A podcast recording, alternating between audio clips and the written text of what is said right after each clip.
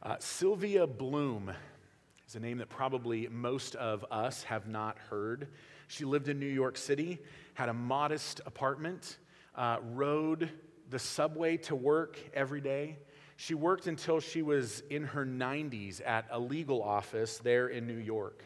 Uh, fairly regularly, her and her uh, niece would go out for lunch, and, and knowing her aunt's modest uh, living and means, Jane would always pay for her aunt's meal uh, when, she, when they went out to lunch. She died, Sylvia Bloom died in 2016, and everybody knew her, who knew her was shocked to find out that she had left $8.2 million to various charities. In 2015, a retired grocer uh, in the Midwest left $13 million to a local Catholic high school. And in 2014, uh, a J.C. Penney janitor left $5 million to charity. People had no idea that these people had such wealth and were worth so much money. And these stories are amazing and admirable. Most of us, if we had that kind of money, would live like we had it, which is probably why we never will and why they did, but that's entirely beside the point. Uh, these stories are, are admirable when we think of finances and when we think of living in this world and not being in love with the world or the things of the world. But when it comes to our spiritual life, stories like these aren't really how God has designed us to live. And sadly, there are many Christians who, who I think do. They have incredible wealth and riches in Christ. They are aware of the treasure that, that God has given us in Jesus Christ. But rather than giving it away while they live, they hoard it. They read their Bibles, they go to church, they go to growth group, they attend adult Bible classes, but never give their faith away, never share it with others. In contrast to that, there are some Christians who live the opposite way. They have no idea just how spiritually rich they are and subject themselves to living life as paupers. Zolt and Giza Palati, a pair of brothers who you've probably never heard of, they were found living in a cave outside Budapest. Unbeknownst to them, their, the, the sister, their aunt, the sister of their estranged mother, had left them a fortune in 2010 of $7 billion. Some of us hoard what God has given to us as though somehow it's admirable to be spiritually wealthy without giving anything away. Some of us are content to live like paupers when Christ has given us, or rather, God through Christ has given us every spiritual blessing in the heavenly places. As we were reminded just last week in Ephesians 1 3, blessed be the God and Father of our Lord Jesus Christ, who has blessed us in Christ with every spiritual blessing in the heavenly places. Some are spiritual hoarders. Some are spiritually wealthy and have no idea what they have. There are some, however, a third class of Christians, or maybe fourth, because the, the first would be those who know how spiritually wealthy they are and live like they are spiritually wealthy. But the others are those who have spiritual wealth, who know the riches of what God has given to us in Jesus Christ, and have no idea how to use it.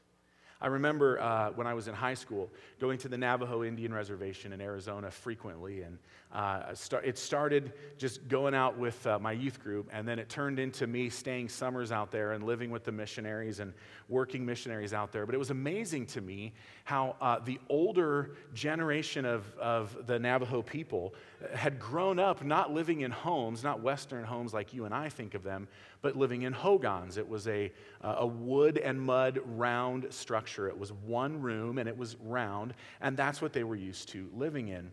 Well, the Navajo Nation had come in and had built these people houses in place of their hogans. And so these people, these, these older Navajos, would move their stuff in, but they would move all of their stuff into the living room and they would just use that one room in the house.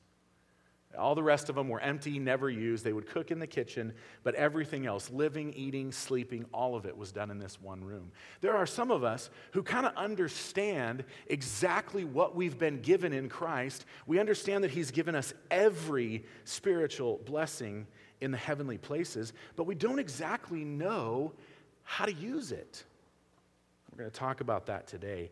There, here's the bottom line God has given us spiritually a blank check that we can continue to spend on, or maybe a, a, an infinitely valuable debit card that we can never run out of.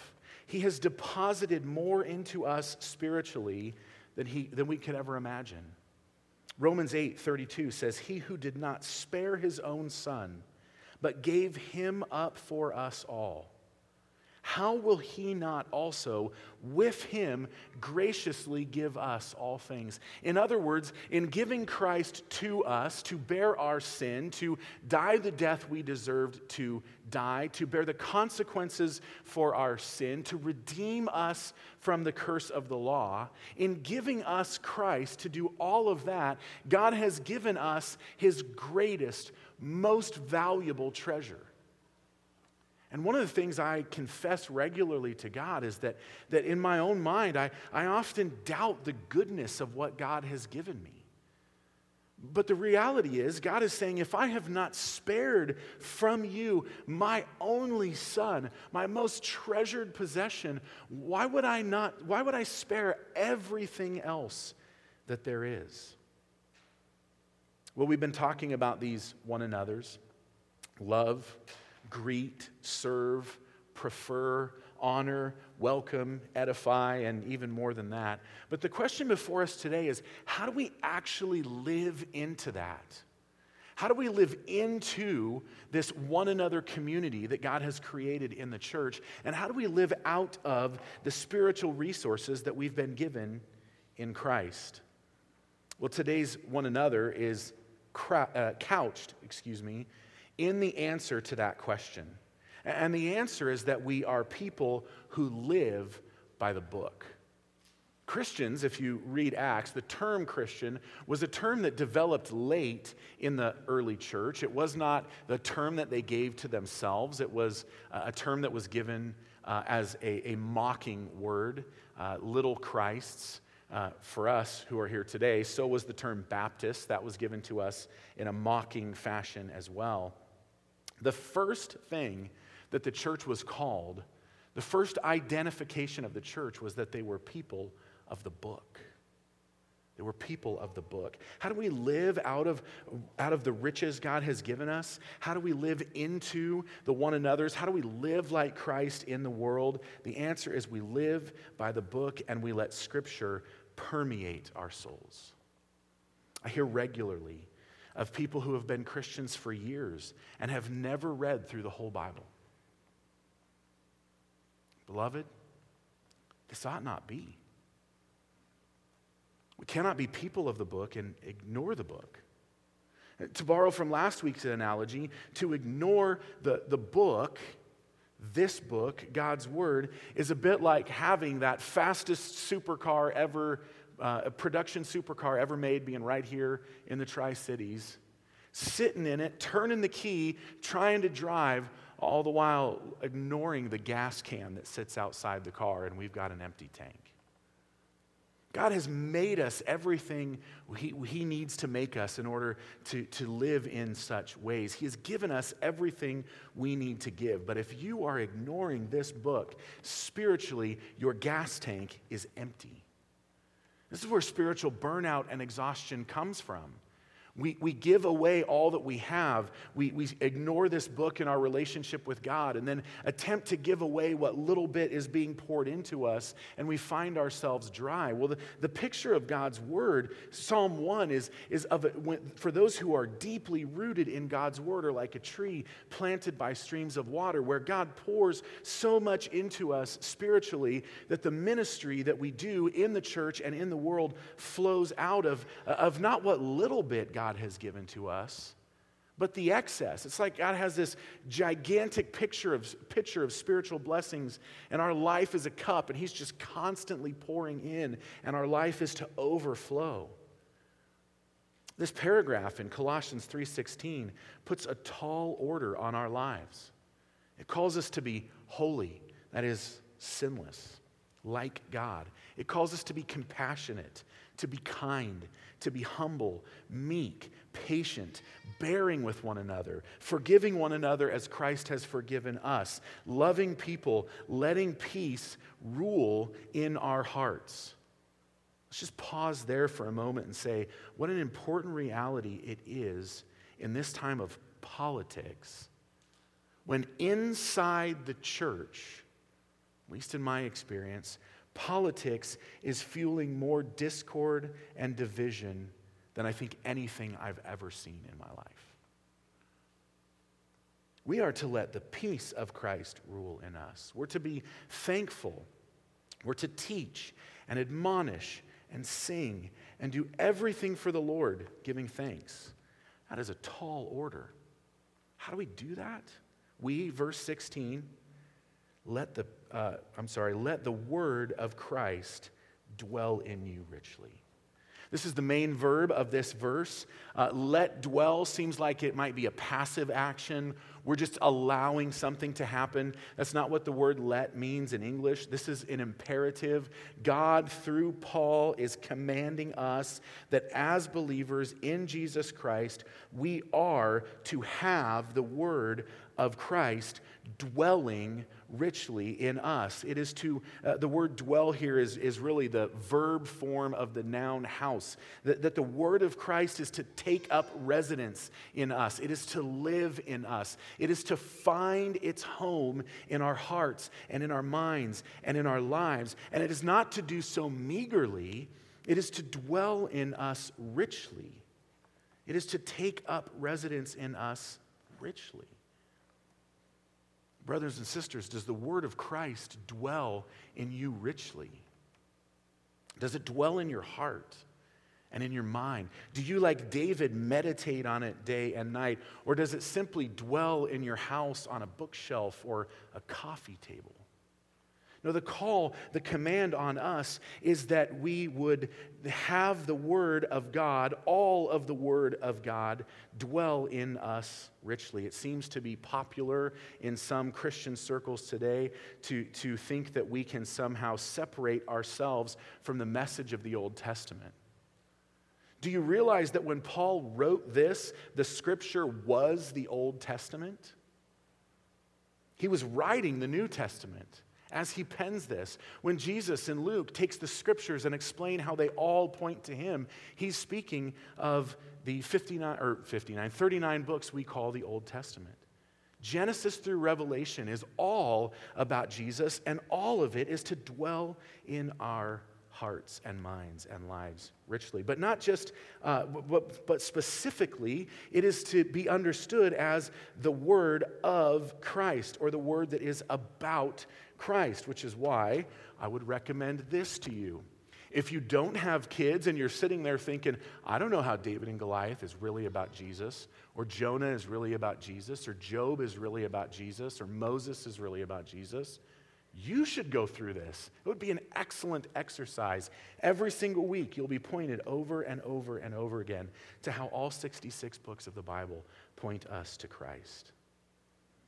Too many Christians have only interactions with the book on Sunday mornings. It's like we, we go to the all you can eat buffet on Sunday and we stuff ourselves full of food and think, well, now I don't have to eat till next Sunday. Except that's not really how things work for us. We might go to a feast on Thanksgiving Day and share an incredible meal with our families, but we still have to nourish ourselves day in and day out. We have to eat breakfast, lunch, and dinner. So it is with the Word of Christ. We, we can't think that we can simply feast on the Word of God on Sundays and celebrate it on Sundays, and, and that's it. Our soul needs nourishment every day of the week. We must let the word of Christ dwell in us richly. The question is what is the outcome of that? What flows out of it? How, what are the evidences of a life that is soaked in the Word of God? Well, there are, are three here in this text, uh, three outcomes of the indwelling Word of Christ, and, and we will look at those in just a minute. But before we do, I want us to notice something really, really important about this book or this verse. Verse 16 each of us as individuals is to let the word of Christ dwell in us richly. But the outcome of that is three things teaching, admonishing, and singing. Specifically, singing psalms, hymns, and spiritual songs with one another in your hearts, plural, to God the primary outcome, the primary output of the Word of Christ dwelling in us here in Colossians chapter 3 is communal. This idea of a, a monk living off somewhere alone, being content away from people, devoting himself to knowing and worshiping God, that's so far from the biblical picture of what God has for us. The Word of God, when it dwells in us richly, drives us impulsively to the people of God. We want to talk about it, sing about it, share about it, pray about it. None of, the, none of this is calling us to be kind to ourselves or forgiving to ourselves or loving to ourselves or admonishing ourselves or singing to ourselves. No, rather, we're to be kind to one another. In fact, I would say the New Testament only imagines one scenario where Christians are isolated from the church, and that's in global missions. And the goal there is always to establish a church. And so even missionaries should not be separated from the church long term. I had breakfast with uh, Pastor Edgar yesterday, and Maria, Jennifer, and I did. And in the conversation was great. We just enjoyed our time together. But he said he can always tell when people read their Bibles regularly.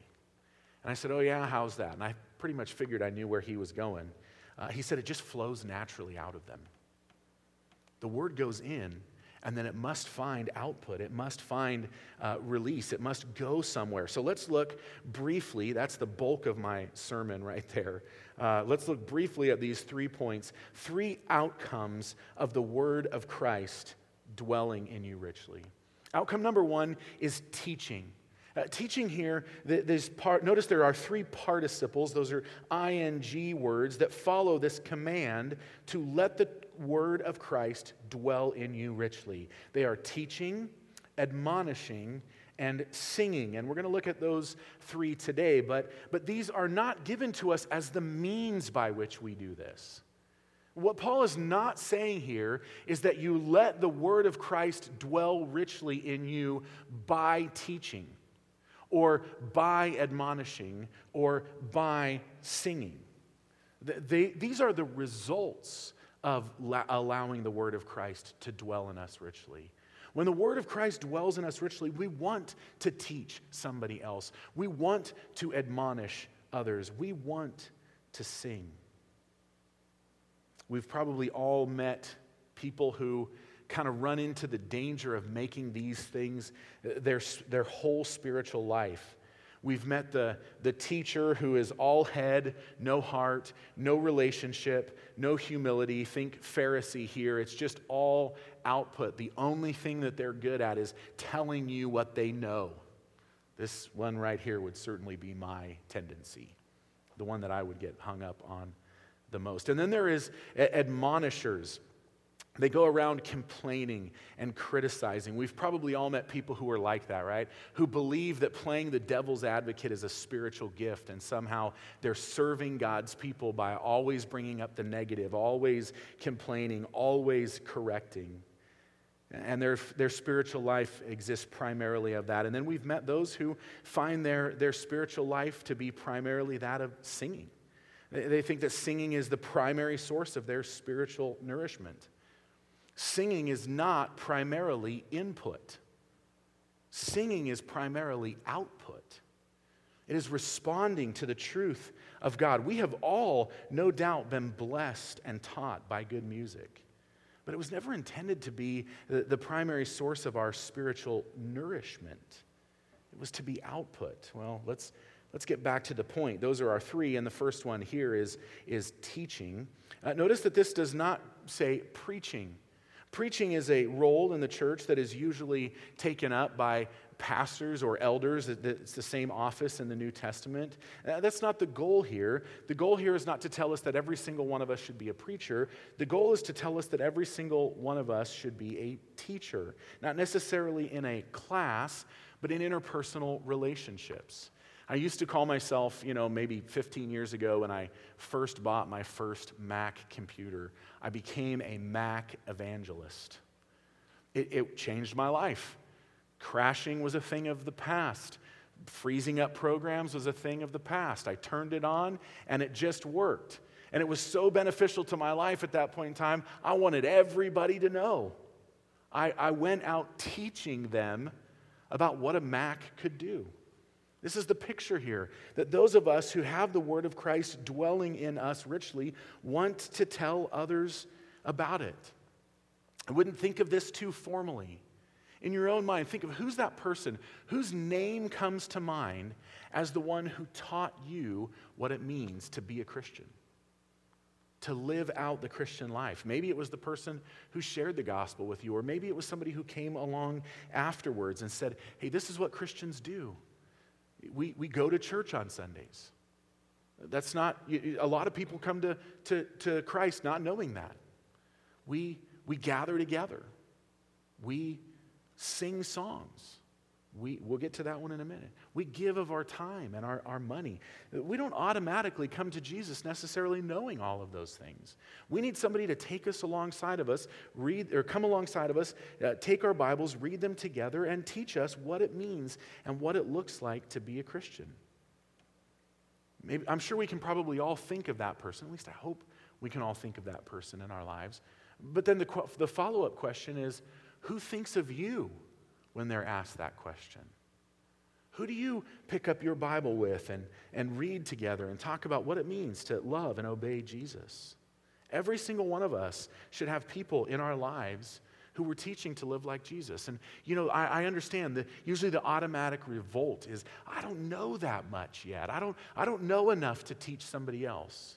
I'm here to tell you if you met Jesus Christ yesterday, you know enough to tell somebody else who he is. There's always somebody who knows less than you. Always. And, and when we don't have the answer, I think we're afraid of not having the answers. Well, when we don't have the answers, we say, I don't know. I'm not sure. I'll find out. And we come back to the church and we get answers.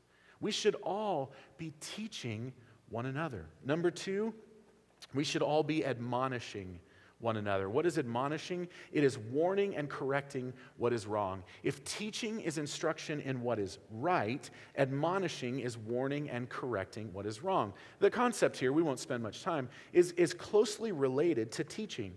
Teaching is the positive that instructs us what to do, admonishing is the negative that warns us what not to do.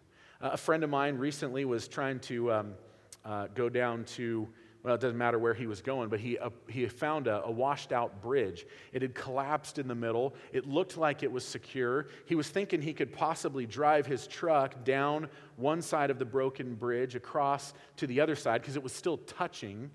And somebody came along and, and he said that's what he was thinking of doing. And the guy was like, You don't want to do that.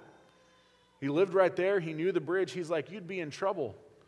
This is what admonishing is it's, it's warning when there's danger. And there's always danger. Sin in our lives, it's, it's like cancer. It kills us from the inside out. Sometimes it can be medicated, sometimes it needs cut out, but it's always deadly. And admonishing is that gift we give to others when we see something in their life that is corrosive and carcinogenic to their soul, and we say, hey, watch out, don't cross that bridge, don't go there. We need people to teach us what it looks like to follow Jesus, and we need to be and have those people in our lives who warn us when there's danger. It takes guts, doesn't it? It takes guts to go to somebody and say, hey, what you're doing is not good for you. You need to stop. But it's what Jesus commands of us. It also, and maybe this takes more guts, it takes transparency, it takes vulnerability. It takes a willingness to let people speak that way into your life. Uh, this, I hadn't planned on sharing this, but it came to my mind very briefly, and so I will share it with you. But I remember uh, being at a conference for young adults, and one particular uh, speaker got on the stage.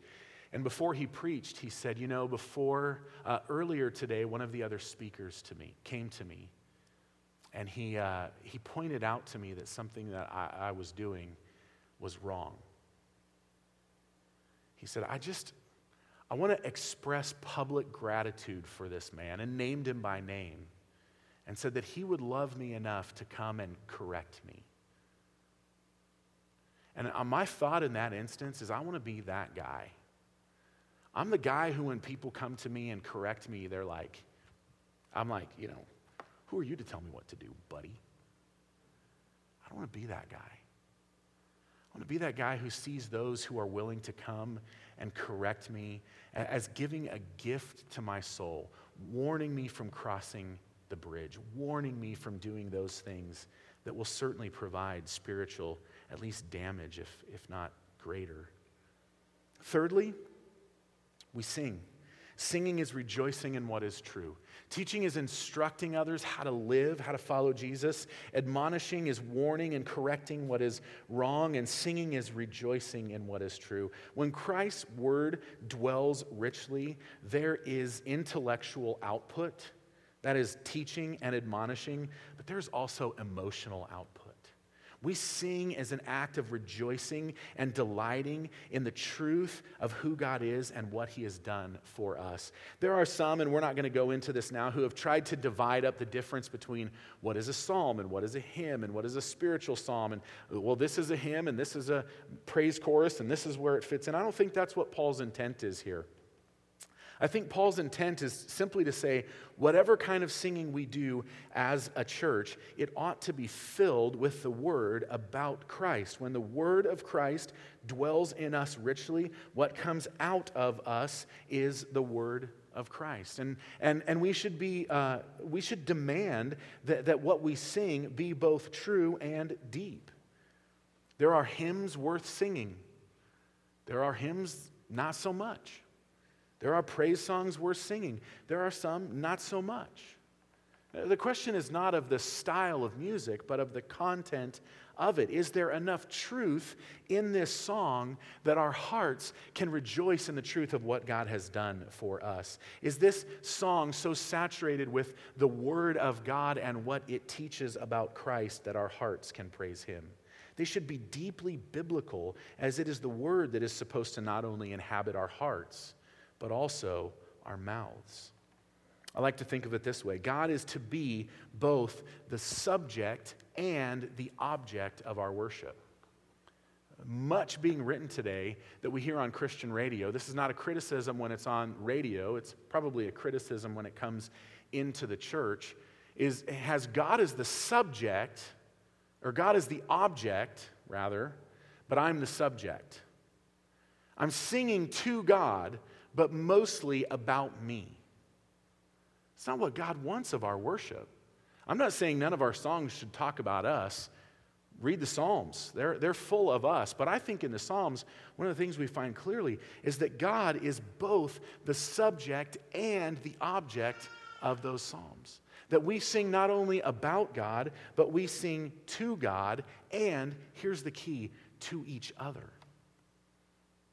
We sing not only to God, we sing to each other in psalms and hymns and spiritual songs. As we sing, we remind each other of the greatness of God's salvation. We remind each other of the community He has called us to. We remind each other of the fact that there will be a day when everyone who has ever believed from every tribe and nation and tongue will sing His praise together. I imagine it will be to use an inaccurate term, deafening. Sing loud so that everybody can hear, not you, but all of us together. I, again, I'll never forget going to a conference where I, I grew up in a church that never sang hymns. And I'd never, and I was working at a church that never or hardly ever sang hymns. And somebody comes out and they sit down at the organ and they start playing. And I, they said, Get out your hymnals and turn to page. And I was kind of like, Oh man, this is not going to be good. 5,000 pastors in one room together started singing. It was so loud, I couldn't hear my own voice. It brought me to tears. Why? Because it was the truth of God being sung by the people of God in such a way that what was heard was not my own voice, but the voice of the church. Oh, we should sing like that. We teach, we admonish, we sing. What does that look like in everyday reality? How do I become this kind of person who has the word of Christ dwelling richly in my heart? Well, I'm going to give you four suggestions, and they're simple. Number one, read your Bibles. Read your Bibles. It sounds simple, and it is. It's that simple. Read your Bibles. Now, I'm not going to say that everything we read in our Bibles is always easy. We're going to uh, be putting some tools in your hands here in the very near future to help with this a Bible reading plan and some steps to getting the most and some resources to getting the most out of your Bible reading. But if you don't know where to start, you're like, I've never read through my Bible ever. Well, you could do like any other book and start at the beginning and work your way through. That's kind of an excellent way to work your way through a book. Or I would also suggest pick up Mark. Read the book of Mark. Read one chapter every day over the next 16 days. I promise it'll be worth it. So, number one, read your Bibles. Number two, make Sundays count. It's one of our values here, right? Invest your whole Sunday morning. Don't just come to a, uh, a church service, send your kids to Sunday school, and leave. Invest your Sunday mornings. Uh, serve somewhere. Be part of an adult Bible class. And we've got some of those that are going to be starting up here again soon. Let your kids go to Sunday school and then bring them in here with you. I am personally of the mindset that one of the greatest gifts you can give your children is to give them 18 years of letting them see you worship with the church week in and week out. Make Sundays count. Invest your whole Sunday morning. Get in a growth group. We were looking at the Orange report from 2019 this week, and it was very, very evident that those who are in growth groups are far less likely to wander away from the church.